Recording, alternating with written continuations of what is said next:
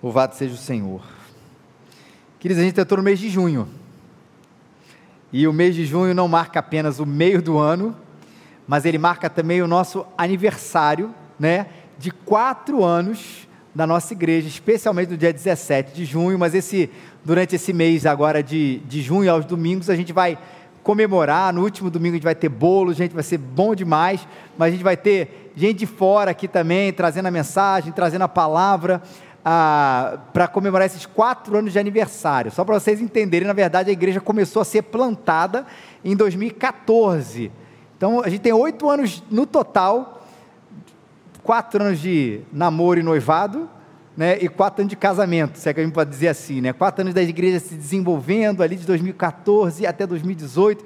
Em 2018 ela é organizada como igreja, ela pode andar com as suas próprias pernas na liderança, nas questões das finanças, e a gente é organizado e a gente celebra os quatro anos de vida aqui da nossa igreja. Eu queria abrir esse mês de aniversário é, e vou falar um pouquinho né, do texto de Apocalipse. A gente não vai abrir ele aqui agora, não, mas eu queria começar agradecendo a Deus. É, eu fiz questão de escrever para não me esquecer de todas as coisas, mas dizer o quanto eu sou grato por esses oito anos aqui de plantação à frente dessa igreja. E eu não quero que a gente tenha aqui, alguns chegaram mais, mais recentemente, outros já estão de mais longe, que a gente tenha arrogância né, de achar que nós somos a, a melhor igreja do mundo, coisa parecida, até porque isso não é uma competição de qual é a melhor igreja no bairro, no Rio de Janeiro, no Brasil. Infelizmente isso acontece, mas a gente está fora disso.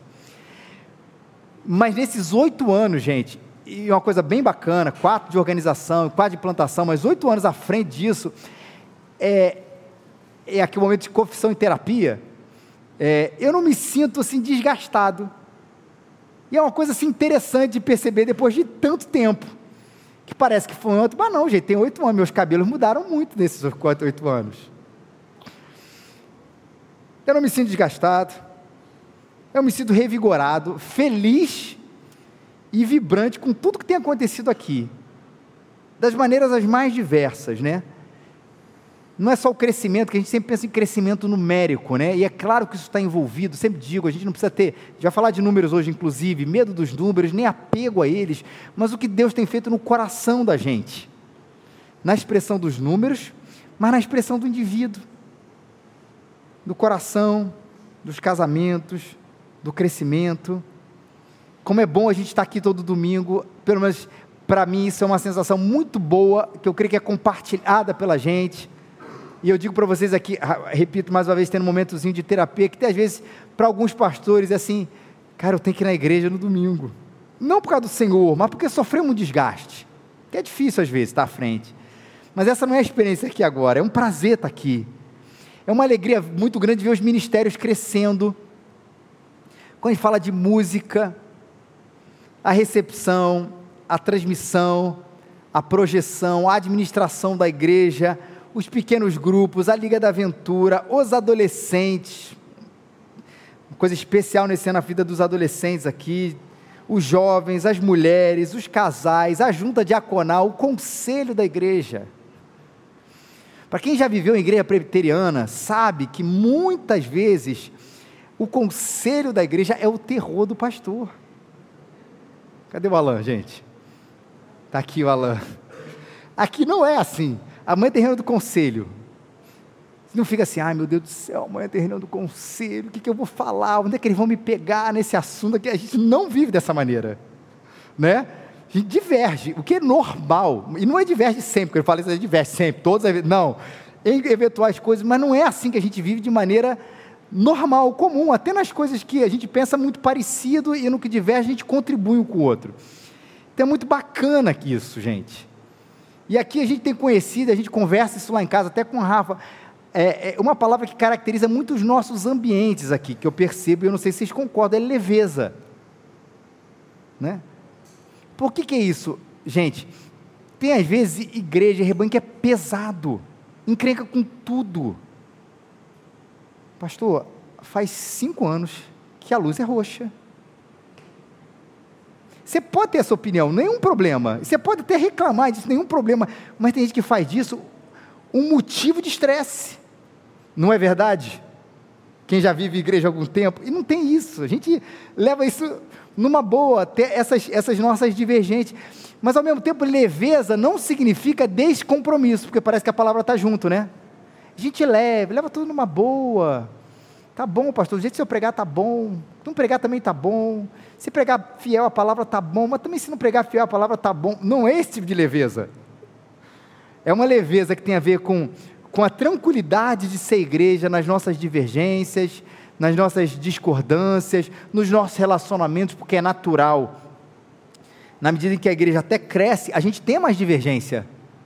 Se existe uma coisa boa, talvez a única, que o Big Brother traz para a gente é essa convicção de que muito tempo a gente junto vai ter treta, não vai?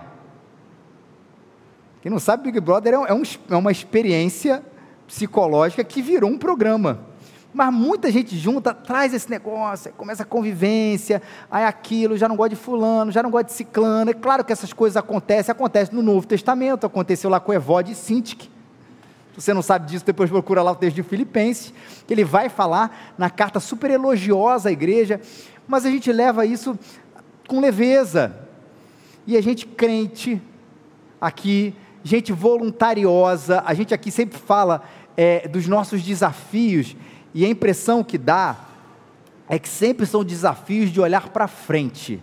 Eu lembro que uma vez eu vi isso de um, de um, de um pastor, de um colega meu, que falou assim: a, a, nossa igreja claro que de maneira geral, ela não tem problemas, ela tem desafios. E eu lembro que ele falou isso, e hoje eu entendo isso. Tem a questão de assim, que você tem que resolver tudo para a igreja ficar na estaca zero. E às vezes esse é um é baita desafio, tá, gente? Para dar estaca zero, você começar a crescer em alguma coisa. A impressão que a gente sempre tem alguma coisa é do zero sempre para cima ou do 5 para cima, do 10 para cima, a gente está sempre olhando ali para um desafio bacana e não de trabalhar uma base que devia ser uma coisa, questão óbvia. E o voluntariado tem muito a ver com isso, porque a gente fala assim, Liga da Aventura, o pessoal responde, a recepção responde, e a gente está sempre voluntarioso fazer isso, e para a gente é um presente isso, viver isso, para mim como pastor, mas eu acho que para todo mundo isso aqui é um presente, porque a gente vive nesse ambiente imperfeito, e é bom que a gente enfatize isso. No pequeno grupo recentemente lá em casa, a gente falou isso, olha gente, pequeno grupo igreja, é, é a gente saber que todo mundo aqui é do AA, Alcoólicos Anônimos. É isso. Como assim, né? É, é, ninguém vem na igreja aqui e diz assim, cara, gente, que pena que tem um bando de pecador aqui que não consegue ser santo como eu. Quando eu falo do Alcoólicos Anônimos, a analogia, ou PA, Pecadores Anônimos, alguma coisa assim, é a certeza que cada vez que a gente se encontra e que a gente está ali compartilhando a vida, não está numa posição é, de santarrão e de pecadores, mas todo mundo está na mesma igualdade aqui, ó. Eu falo do meu pecado, você fala do seu, você fala dos seus, eu falo dos meus, e a gente não é conivente com isso, dizendo assim, ó, é isso mesmo. Afunda mais no pecado. Não isso a gente vai pedir a Deus a santificação, a transformação diante dele, mas com convicção de que a gente continua nessa condição de pecadores perdoados, mas pecadores. E é tão bom a gente caminhar assim, que quando a gente não caminha assim, a gente entra numa coisa chamada hipocrisia. Onde a gente acha que a gente chegou depois de um tempo num estágio é, de santificação, de perfeição, que a gente não precisa mais falar isso para o outro, né? Eu não preciso mais confessar nada, eu não preciso ser palavra da moda que é bacana, vulnerável à minha realidade interior. A gente vai continuar sendo até Jesus voltar. E quando a gente perde essa vulnerabilidade, esse quebrantamento, que é a palavra mais bíblica para expressar essa verdade, a gente perde tudo. Mas quando a gente vive quebrantado, buscando a santificação, em grupo, caminhando junto, servindo com alegria, queridos, que prazer é a gente ser igreja e a esses parabéns aí pelos nossos oito ou quatro anos como Igreja Raízes. Tenho certeza que é um prazer para mim, eu tenho certeza que é um prazer para você nessa igreja imperfeita que nós somos, cheia de gente imperfeita, a começar pela, pelo pastor da igreja, né? Cheia de gente imperfeita, mas que está aqui buscando ao Senhor e servir com alegria. Que bom a gente poder estar junto, gente. Louvado seja o nome do Senhor. Mas vamos abrir a Bíblia? Apocalipse 7, de 9 a 10. Vai estar o texto projetado aqui. Apocalipse 7, de 9 a 10. A gente vai tratar hoje de uma maneira um pouco diferente é, do texto e das questões da igreja, mas é importante a gente é a, a leitura e a explicação desse texto aqui também para a gente, não é uma série em Apocalipse, que eu quero dizer. Vamos lá, depois dessas coisas, vamos fazer o seguinte, vamos ler junto? Depois dessas coisas,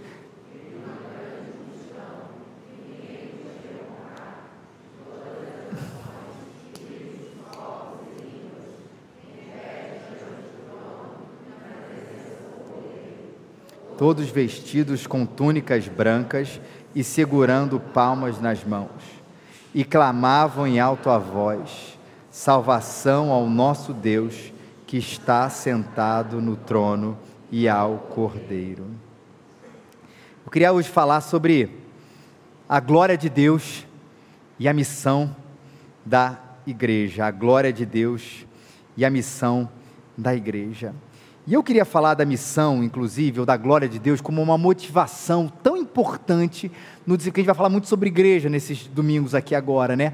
A motivação, a glória de Deus como uma motivação fundante também para a gente entender e viver a igreja.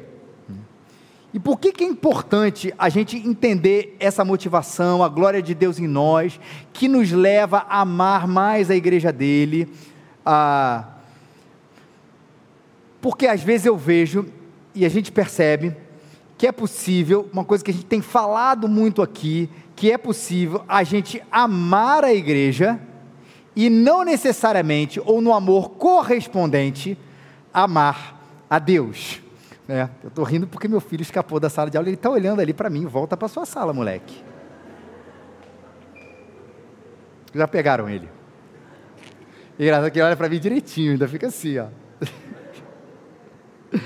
Vamos lá, gente. Como é que a gente pode enxergar a igreja de maneiras diferentes aqui, gente? A igreja, primeiro, como herança, que é muito comum, repito, nos meios mais tradicionais, mais históricos, na verdade, da igreja. Ou seja, minha família é daqui, meus pais são daqui, meus avós são daqui, meu bisavô era o presbítero que fundou essa sala. Aliás, essa sala tem o nome dele e a gente enxerga-se como parte daquilo ali, simplesmente como uma herança, como parte de alguma coisa familiar. Segundo lugar, a igreja como espaço, especialmente em lugares onde não existe muita atração, e é um pouco diferente do nosso contexto, do nosso ambiente social que a gente vive, para muitos lugares, a igreja é o espaço central daquela cidade, daquele bairro, daquela comunidade. Onde não tem entretenimento, onde não tem programação, as coisas afluem para aqui naquela igreja, para a igreja, e as pessoas enxergam a igreja como esse espaço, herança como espaço, é a igreja como cultura. Talvez seja esse um desafio que a gente tem ressurgido ao longo do tempo, quando muita gente vai reafirmar o valor do cristianismo numa sociedade, num tempo, ele quer reafirmar principalmente uma coisa boa que é os valores do cristianismo, mas às vezes esquece que além dos valores, ou como princípio, ou como base dos valores, está Cristo. E tem gente que gosta dos valores cristãos, tem gente que gosta até dos valores judaicos cristãos, especialmente em tempos onde alguns valores andam muito fluidos, muito diferentes. E aí, às vezes, a igreja vira uma cultura, é um lugar bacana para reafirmar aquilo que eu acredito enquanto valores éticos. Só que a igreja não é só isso. E a igreja como rotina. Sempre foi assim. Eu nasci aqui, eu faço isso. A igreja nem é a questão tanto do ambiente, do lugar da familiaridade, mas do lugar de hábito. Nasci aqui, eu cresci aqui e, e, é aqui que eu vivo, é aqui que eu bato meu ponto todo domingo. E por favor, não mexam muito nas coisas, porque a coisa tem sido assim há muito tempo. E a gente vê isso como herança, como espaço, como cultura e como rotina.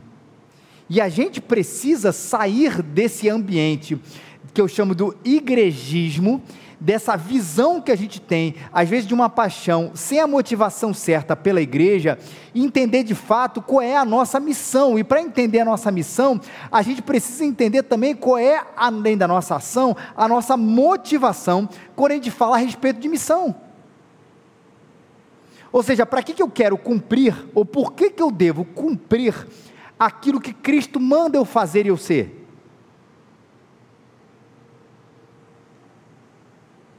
E existem dois extremos aqui quando a gente fala sobre esse assunto da motivação. Primeiro, é o que a gente chama aí tal do movimento de crescimento de igreja. E aí o movimento de crescimento de igreja, gente, ele enxerga às vezes a missão do Senhor de maneira muito pragmática. Não interessa o que a gente é o que a gente faz ou os meios que a gente faz, desde que eles alcancem o resultado certo. Isso é um problema. Eu já contei para vocês uma experiência que eu tive, que para mim foi a mais escandalosa que eu já tive nesse assunto. É óbvio que você vai ver uma coisa exagerada, verdadeira. Eu estava lá, ninguém me contou, eu estava lá, exagerada. Mas a gente tem muitas nuances que ainda, que ainda entram nessa questão do pragmatismo muito forte. Ou seja, para crescer, vale tudo. Qual a experiência que eu tive? Já contei aqui para os que estão com a gente há algum tempo. Em 2008, eu passei um mês em Singapura. Para quem não conhece, tem um, um, instituto chamado Instituto Hagai, que ele faz um treinamento de liderança, é bem bacana.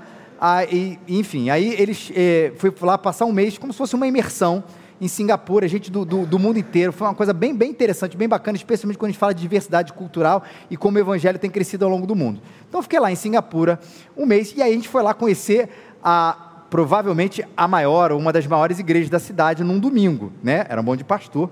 E aí o culto era parte em inglês, ah, e aí dava para entender, e a outra parte era meio que em, na língua, não era nem em singapurês, mas era em taiwanês, porque tinha uma pessoa lá ia, ia, ia fazer uma apresentação, e esse é o ponto que me chamou a atenção. Eu tenho isso gravado, inclusive.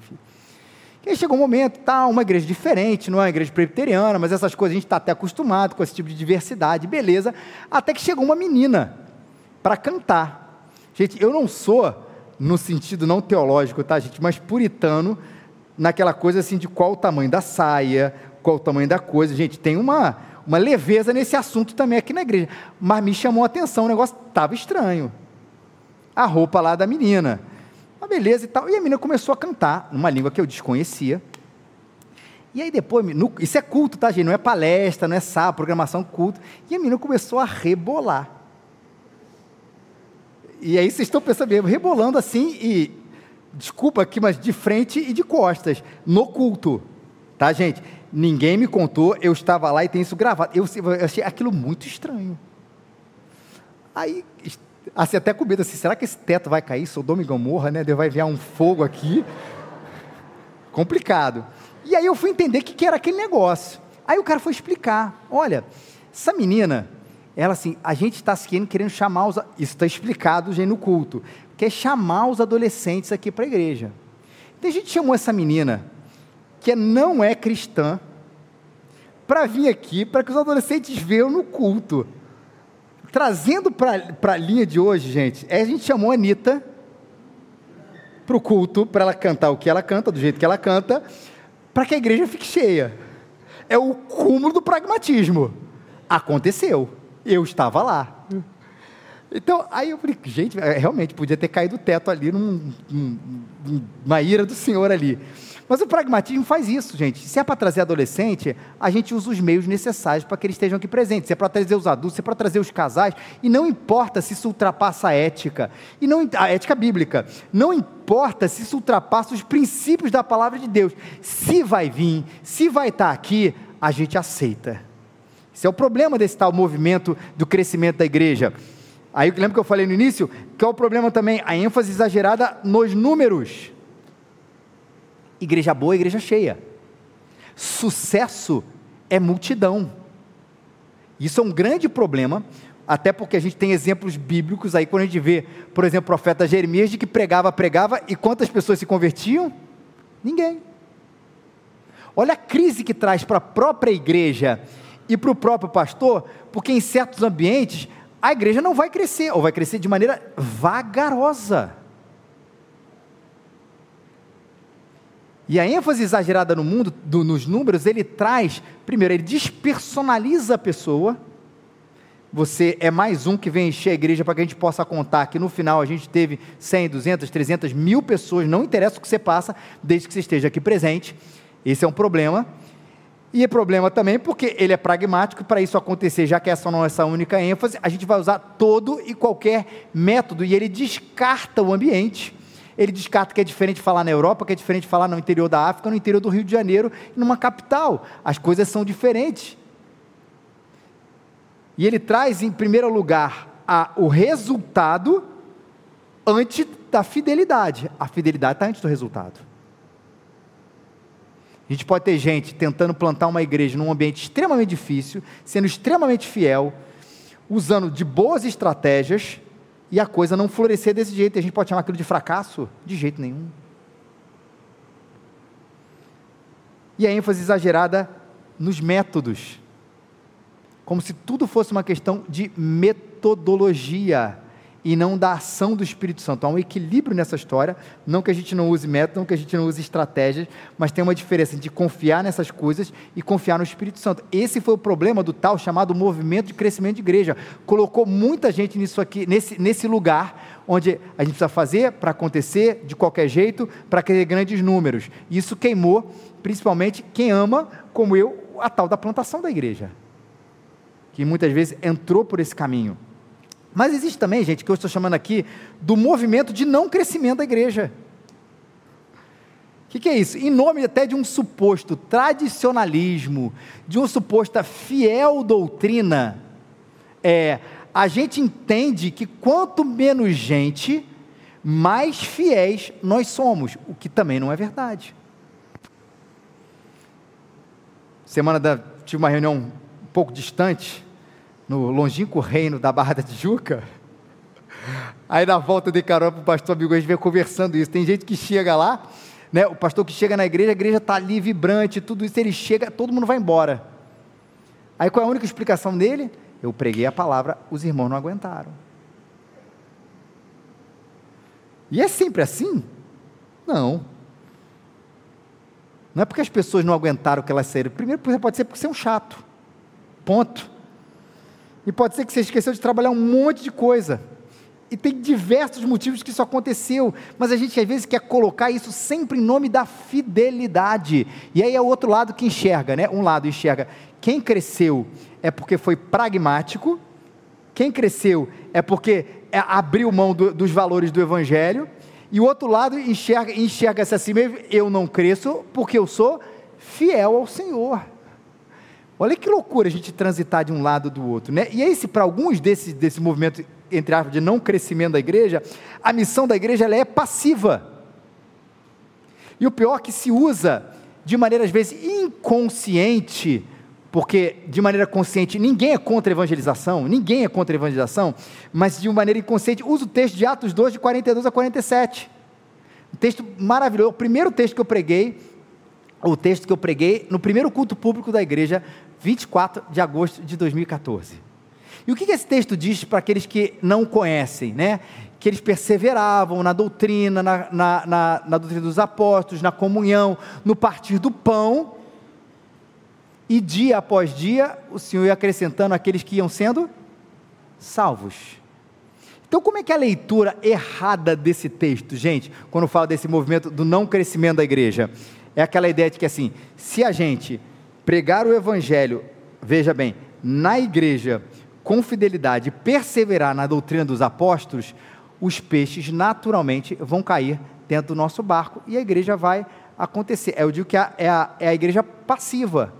Porque perseverar na doutrina dos apóstolos não significa, entre outras coisas, mas não significa simplesmente que o púlpito da igreja é fiel. E veja, o simplesmente não quer dizer que isso é uma coisa menor, mas o exclusivamente que o púlpito da igreja é fiel. E é extremamente necessário isso. Mas que a igreja é fiel em cumprir o que os apóstolos determinaram. E existe uma coisa, né, que a doutrina dos apóstolos, que é a doutrina de Jesus, não há distinção entre uma coisa e outra. E uma coisa que Jesus mandou a gente fazer é o quê? Ir por todo mundo e pregar o evangelho a toda criatura. Então, ser perseverante na doutrina dos apóstolos não significa ficar enclausurado na igreja sem que o evangelho alcance outros lugares. E que simplesmente a gente passivamente espere as pessoas chegarem aqui. Perseverar significa ir em direção, inclusive dos perdidos, como Jesus fez. Como, como está no livro de Atos, como Paulo fez como Pedro fez, como aquela galera no livro de Atos fez, que ia em direção das cidades, falando do Evangelho, falando daquelas coisas maravilhosas, perseverando assim na doutrina dos apóstolos. Então a gente tem às vezes uma questão, né, na questão do pragmatismo e do não pragmatismo, né, ou da igreja que quer crescer e da igreja que não quer crescer. Às vezes uma igreja que acerta a nação e erra na motivação. E existe uma igreja que erra a nação, mas acerta na motivação. Ou seja, a minha motivação é a fidelidade ao Senhor, é a glória dele, mas ele erra em levar o Evangelho para todo lugar. E às vezes a igreja que deseja levar o Evangelho para todos os lugares, mas ela esquece da motivação correta, que não é nem, queridos, veja bem, a motivação não é o crescimento da igreja. A motivação não é muito menos o crescimento denominacional. A motivação, veja, a área que eu, que eu amo demais, não é a plantação de novas igrejas, mas a motivação maior e aí eu concordo com o John Piper, que enfatiza tanto isso nas suas obras, é o que? A glória de Deus.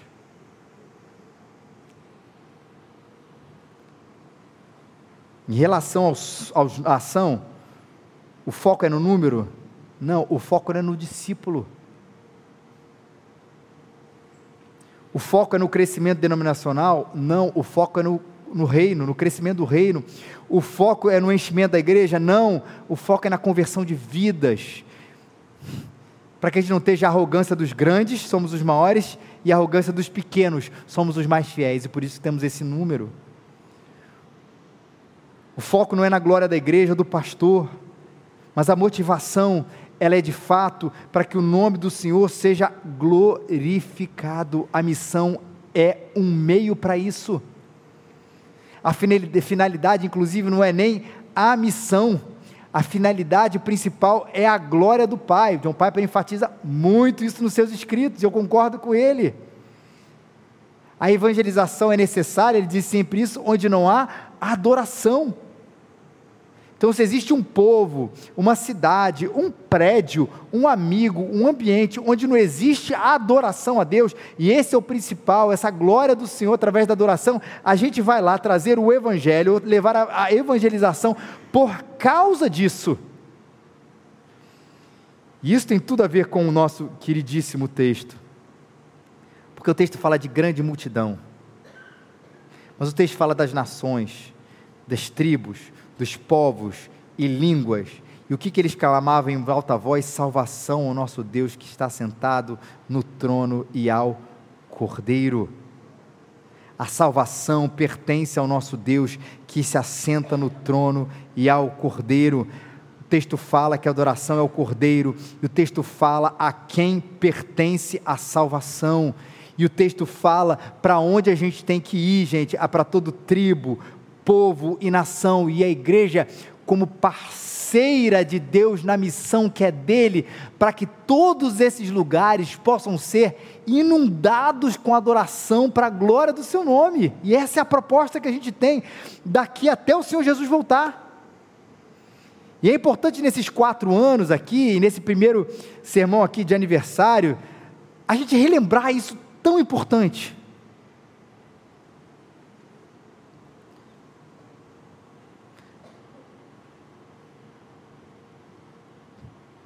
Primeiro lugar, como eu disse, da glória de Deus. Um desejo profundo, nosso, que transborda de exaltação ao Cordeiro de Deus, que é glorificado quando as pessoas se convertem e se rendem aos seus pés.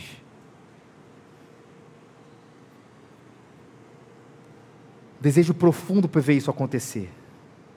Em segundo lugar, foi bom até a gente cantar a música do Santo Espírito hoje, uma dependência profunda do Espírito Santo para que isso aconteça. Profunda do Espírito Santo. Os métodos, gente, veja, eles não são ruins. fazem parte, às vezes, até de uma leitura de um determinado tempo, de um caminho, de uma maneira para a gente proclamar esse mesmo Evangelho. O problema está quando a gente enxerga ele como um fim, ou seja, se a gente usar esse método, esse resultado vai acontecer, se a gente não usar esse método, esse resultado não vai acontecer, quando na verdade o que a gente vê no Novo Testamento, na palavra de Deus como um todo, é gente cheia do Espírito Santo, na profunda dependência do Espírito Santo, na certeza de que Ele pode converter o coração mais duro possível e a gente vai caminhar assim até o Senhor Jesus voltar. O foco na glória de Deus, na dependência do Espírito Santo, no engajamento encarnacional. O que quer dizer isso, gente? A gente vai olhar para Jesus,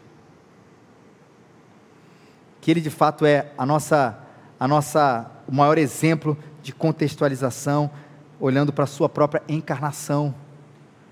Deus, Cristo Jesus, né, se fez homem, andou entre nós, falou a nossa língua, viveu as nossas dores, soube dos nossos problemas. Tudo isso, a encarnação vai falar da maneira como Jesus, como o Senhor se dirigiu a gente. E Jesus falava onde, queridos? Ele falava na sinagoga, mas ele falava nas festas de casamento ele falava nas praças, ele falava nas ruas, ele falava nos vilarejos, ele falava onde as pessoas estavam. E essa encarnação, ela é para ser nesse sentido repetida por nós. Da gente entender onde a gente está,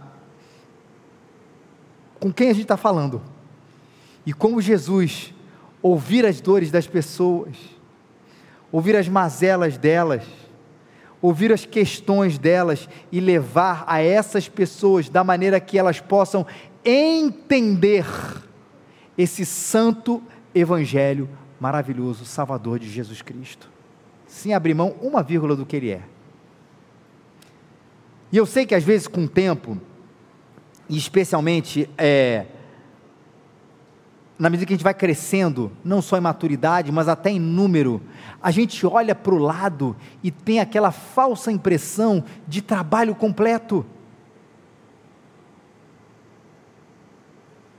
Gente, já está cheio, já está bom, não cabe mais ninguém. Mas lembra, a questão aqui não está em quantas pessoas cabem nesse auditório, mas como o nome do Senhor Jesus vai ser glorificado na medida em que o evangelho dele for pregado às outras pessoas. E essa é uma tarefa que não tem fim. Todos os dias a gente sai encarnando esse evangelho com a nossa vida, para que outras pessoas conheçam através da nossa pregação, junto da nossa ação, e uma coisa não dissociada da outra e não solitária, quem é esse Cristo maravilhoso. Só que, repito, o problema é que quando a gente às vezes cresce, a gente se desenvolve, a gente fica um pouco estático. E uma igreja estática, ela fica entre os seus. Uma expectativa de que por algum milagre, e não é na dependência do Espírito Santo, mas na passividade, os peixes, como eu disse, eles comecem a entrar aqui para dentro. Mas ela não faz o que Cristo quer que a gente faça em direção às pessoas, como ele fez, para que o Evangelho seja conhecido ali nas pessoas. Onde elas estão? nas praças, nos casamentos, nos encontros, na vizinhança, onde for. A gente não pode ser uma igreja estática. Uma igreja estática que também tem os seus códigos de linguagem e tem uma indiferença disfarçada. E os códigos de linguagem que a gente faz o tempo inteiro aqui questão de não se prender a eles, tem a ver sim com as nossas próprias realidades aqui enquanto igreja raízes e tem a nossa própria realidade enquanto vocabulário evangélico. Isso é uma certa indiferença disfarçada, é como se eu estivesse dizendo assim, gente, todo domingo eu falo para os meus. Quando na verdade, todo domingo, e a gente entende isso como igreja, a gente fala para quem o Senhor mandar. E tem gente que talvez seja o seu caso aqui, que não tem a menor ideia, nunca entrou numa igreja, e se a gente começar a falar, ah, a gente foi tão bom lá atrás, né, no hotel, né? Que hotel? A maioria sabe do que eu estou falando aqui, mas tem um monte de gente assim, Felipe, que hotel? Ah, e depois a escola, né? Foi tão bom aquele tempo lá na escola. E a gente começa com os nossos códigos. A gente começa a falar um do outro como se todo mundo conhecesse. Né? Ah, naquele acampamento que Gabriel conhecia a Sara. Que acampamento? Quem é Gabriel e quem é Sara? Sabe que é um pouco de indiferença. Assim, ó, você que não conhece essa, essa galerinha, sabe, você não vai se adequar muito bem aqui. Quer ver outra indiferença disfarçada? Desculpa até aqui, tem gente, a gente nunca faz isso. Eu vou fazer pela primeira vez, a título de exemplo. Você me perdoa, nunca mais vou repetir esse segundo. Quem, não vou perguntar teu nome nem pedir para você ficar de pé. Quem está visitando a gente pela primeira vez aqui? Primeira vez aqui na igreja. Ninguém vai ficar de pé, não se preocupe, ninguém vai ser exposto nem nada não. É só uma ilustração. A gente nunca fez isso na vida. E a gente começa assim, pô, tem gente demais visitando. Como é que é a nossa indiferença disfarçada? A gente faz um jantar. Aí quem está vindo pela primeira vez, a gente não dá atenção. A gente não conversa. Porque no fundo, no fundo, a gente está satisfeito com o que a gente tem. Mas qual é a minha motivação, queridos? É a glória de Deus para quem está visitando. Pode ser uma pessoa cristã, pode ser uma pessoa que não tenha fé nenhuma, não tem problema, ela possa conhecer esse Cordeiro de Deus. Às vezes a nossa indiferença está numa questão prática de ser indiferente a quem está se achegando. Uma igreja estática que acha que edificação e evangelismo estão em luta, que pregação do evangelho e doutrina estão em luta, que edificar os seus e trazer o outro estão em luta. Isso é uma coisa muito comum. Ou a igreja se preocupa na evangelização, ela se preocupa na edificação, aonde está escrito que existe uma escolha entre uma coisa e outra. Uma igreja fiel, ela se preocupa em edificar os seus. Uma igreja fiel, ela se preocupa em falar de Cristo para todo mundo e não há contradição, não há antagonismo, não há diferença entre uma coisa ou indiferença para um, ou diferença para um ou para o outro. O que existe é a integração dessas duas realidades que Cristo mandou a gente fazer. O amor aos perdidos. As três parábolas sobre as coisas que, que se perderam na Bíblia. Isso no Evangelho de Lucas. A, a, a moeda perdida, para aqueles que conhecem, a ovelha perdida, e o filho pródigo, que é a história do filho perdido. Por que, que Jesus conta essas parábolas aqui, essas histórias para aqueles que conhecem? Posso resumir isso em Lucas 15, 7. Digo-vos que assim haverá alegria no céu por um pecador que se arrepende, mais do que por 99 justos que não necessitam de arrependimento. Existe sim um amor aos perdidos aqui. A história de que ele buscou, deixou as 99 e buscou uma. De que ele perdeu uma moeda e foi buscar aquela moeda. De que os dois filhos, ele recebeu ou acolheu o filho que estava perdido é um olhar que a gente nunca pode deixar de ter, porque esse é um olhar de Jesus para o mundo. Quando ele olha para aquilo que está perdido, para aqueles que estão perdidos, e ele quer os encontrar, e a beleza é que ele usa a igreja, você e eu para essa tarefa, que na verdade é um grande privilégio, gente, porque o nosso foco está na glória de Deus quando é glorificado quando um pecador, quando alguém que não conhece a Cristo encontra com o Senhor. Só que a gente, esse amor, ele vai se esvaindo. E a gente vai se preocupando mais com qualquer outra coisa na nossa própria espiritualidade, com o desenvolvimento das nossas atividades, com as questões mais burocráticas, com as questões mais eclesiásticas, por assim dizer, esquece de entrar nessa missão aqui tão presente de amar os perdidos e levar o Evangelho para eles.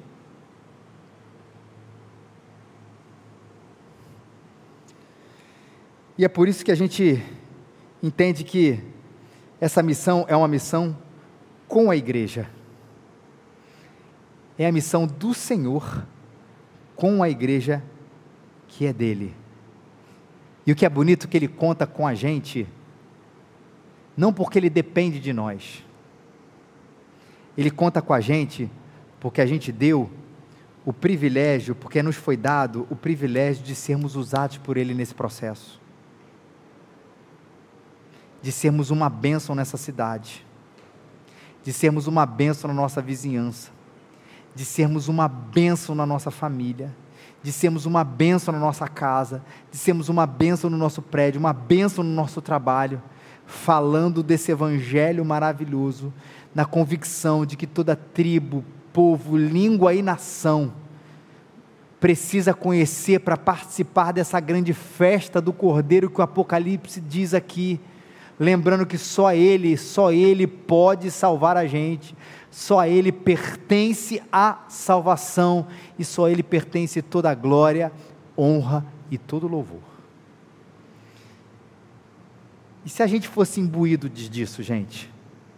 E se no nosso coração houvesse esse desejo profundo pela glória de Deus?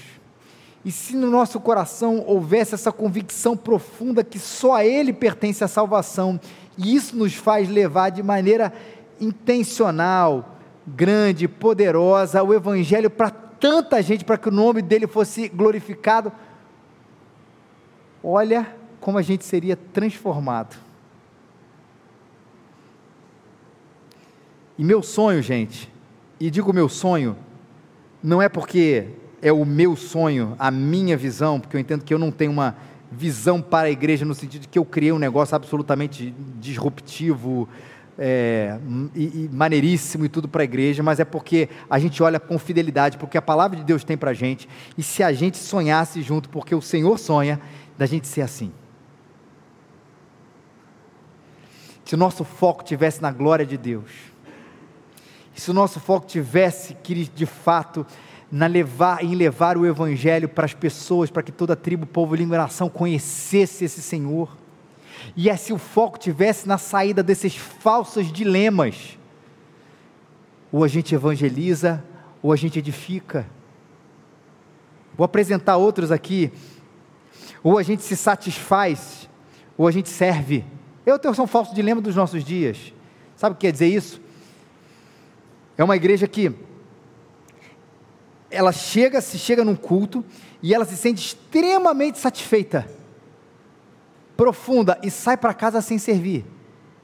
Ou uma igreja que entende que o seu ambiente é sempre um ambiente de serviço, aqui na igreja e ao próximo, e a gente gera uma, um antagonismo nisso. Ou eu vou na igreja para me encher, ou vou na igreja para servir. Por que, que é falso, gente? Porque quando a gente se enche, a gente vai servir. E se a gente está servindo, é porque nós fomos cheios do Espírito Santo. E se a gente conjugasse todas essas coisas, satisfação, desfrutar da glória de Deus e um serviço profundo, abundante, o que é que nós seríamos? E se a gente juntasse mais uma falsa dicotomia a gente entendesse que fervor e reflexão não são antônimos também, ou não são antagônicos.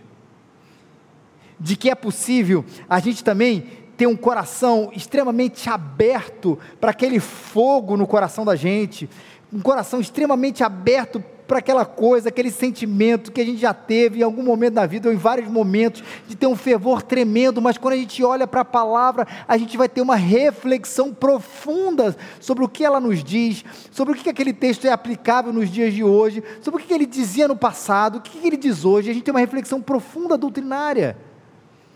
Por que, que a gente precisa optar entre fervor e reflexão e a gente não pode juntar essas duas coisas? Por que, que a gente não pode, e eu sei que a gente vive também, a gente vive também essas, esses antagonismos entre ação social e pregação. Essa é a mais moderna dos nossos dias. A mais contemporânea das, das falsas dicotomias. Ação e pregação, ação social e pregação. Tem gente que fala assim: cadê a questão social da igreja? Aí outro diz: cadê a pregação do evangelho? E cada um quer puxar para um grau de, não é dizer de importância ou de subordinação, porque essa é uma boa, essa é uma boa questão, mas de que as duas coisas precisam estar ou não estar presentes. É claro que as duas coisas precisam estar presentes, queridos. E sempre estiveram ao longo da história da igreja. Uma igreja profundamente comprometida com a cidade na questão da ação social, uma igreja profundamente comprometida com a cidade na questão da pregação do Evangelho.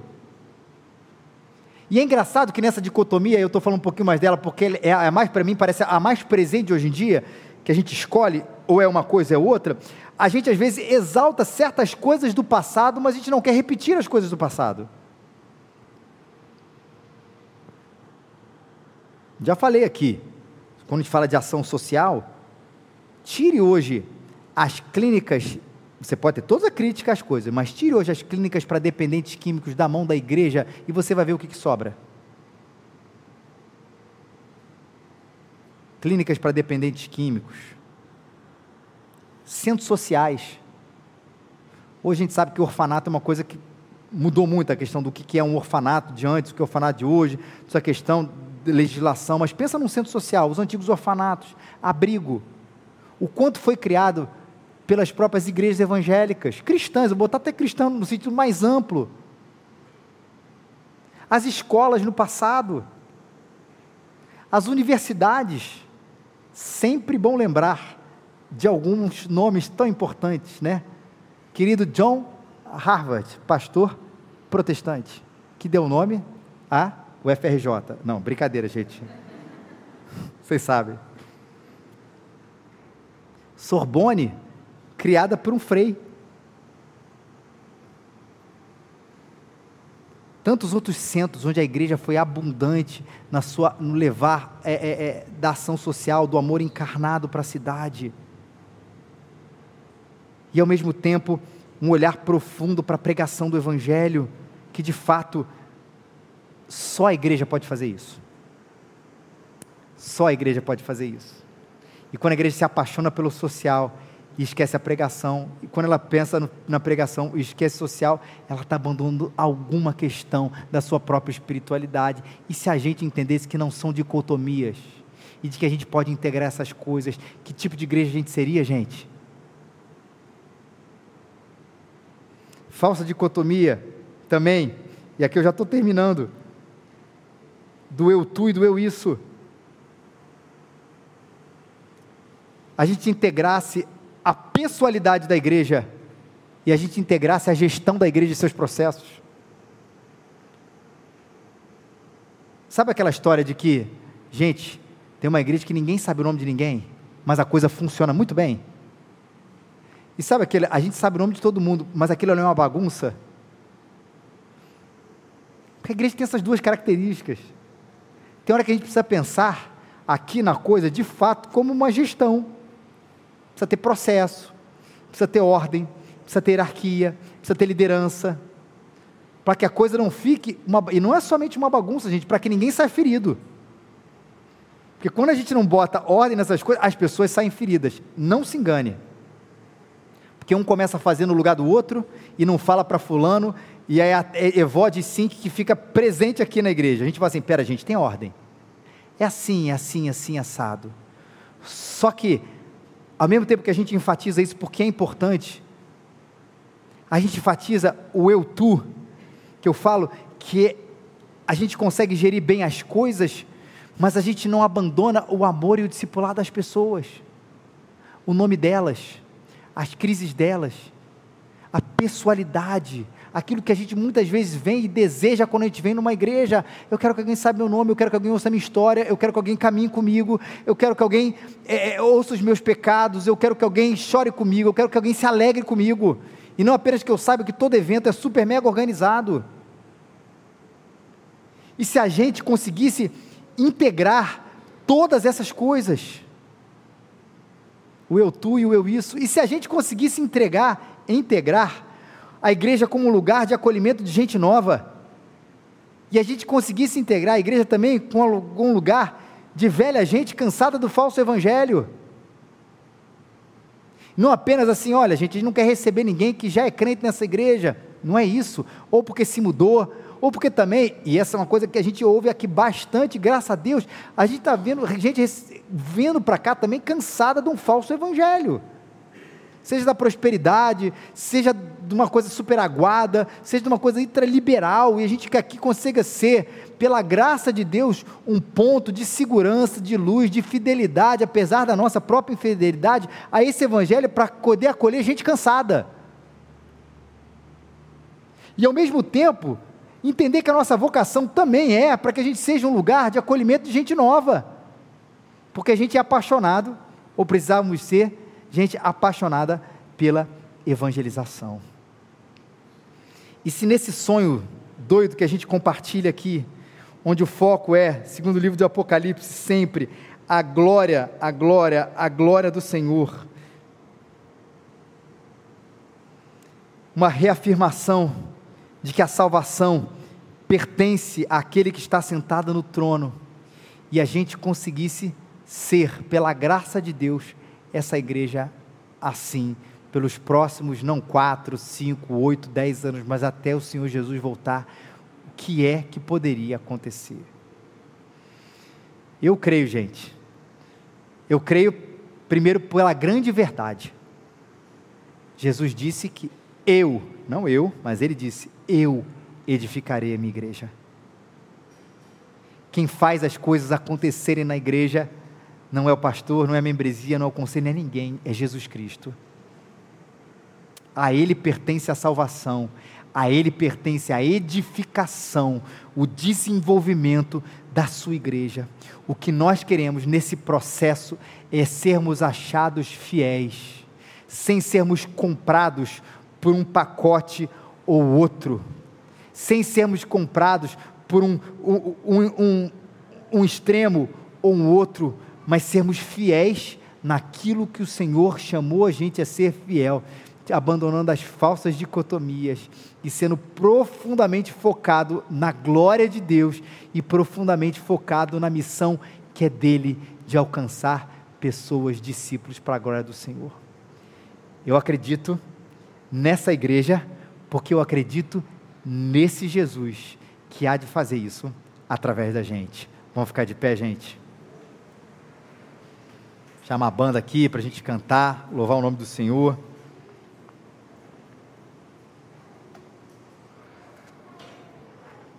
Senhor amado, a gente quer te agradecer, Senhor, nesse primeiro domingo de aniversário, Deus, pela tua bênção com a gente, porque o Senhor nos acompanhou na verdade, o Senhor edificou e tem edificado essa igreja, e ela só existe porque existe o Senhor, Pai.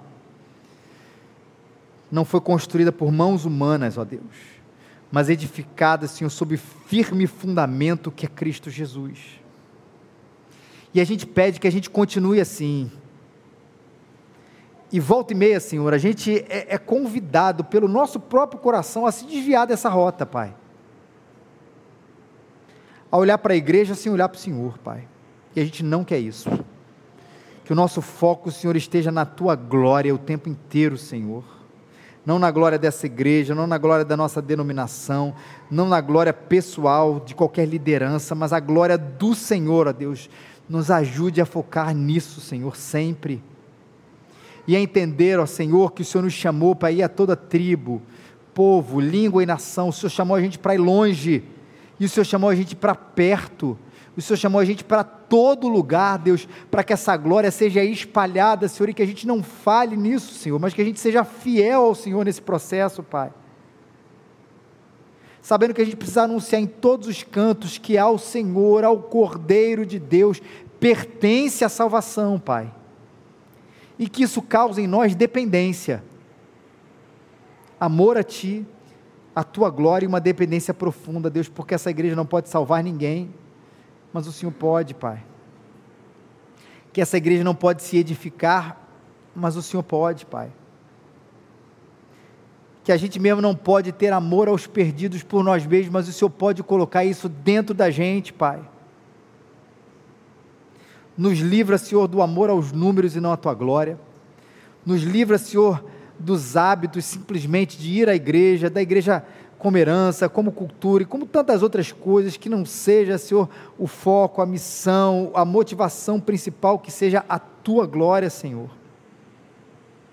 E nos dá, Senhor, uma igreja vibrante, não porque a gente faz isso, Senhor, mas porque o Senhor tem nos ensinado a sermos fiéis, Deus, no amor, Deus, em prática, no amor nas ações e no amor pregado, Pai. Dá-nos uma igreja fervorosa, Senhor, e reflexiva, Pai. Dá-nos uma igreja, Deus, que tem um profundo desejo de estar cada domingo aqui para encher o coração e que tem o profundo desejo de sair daqui com o coração cheio para servir, Senhor. Nos dá isso, Pai. Nós desejamos isso, Pai. Dá-nos, Deus, um profundo amor a tua palavra, Senhor, a doutrina explicada, falada, um profundo amor à evangelização, Senhor, nos dá, Senhor, uma igreja que consiga acolher um novo, Senhor, que ainda não te conhece, Senhor, e dá, Senhor, um profundo amor a acolher, Senhor, aqueles que estão que te conhecem, mas que estão cansados e sobrecarregados de fardos ruins que têm, têm carregado, Senhor, na vida, Pai. Nos faz esse lugar, Pai, de esperança para o cansado, Pai de salvação para o perdido, Pai, cujo único foco, a ação e a motivação é a tua glória. Pedimos isso, Senhor, também, para a glória e para o louvor do teu nome, e em nome do Cordeiro de Deus que nós oramos.